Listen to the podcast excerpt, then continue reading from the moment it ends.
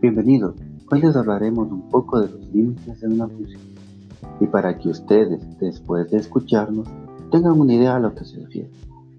El grupo está conformado por Alejandro Puca y David Caiza Luis. Empecemos. La explicación límite de una función se utiliza en cálculo diferencial matemático y se refiere a la cercanía entre un valor y un punto. Es decir, la noción del límite tiene múltiples acepciones.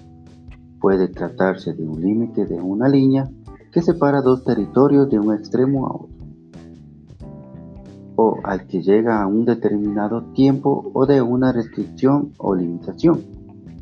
En la matemática, un límite es una magnitud fija a la que se aproxima cada vez más los términos de una secuencia infinita de magnitudes. Espero que te haya servido esta breve explicación. Muchas gracias por tu atención y muy pronto estaremos subiendo nuevos contenidos que pueden ser de tu interés y utilidad. Hasta pronto.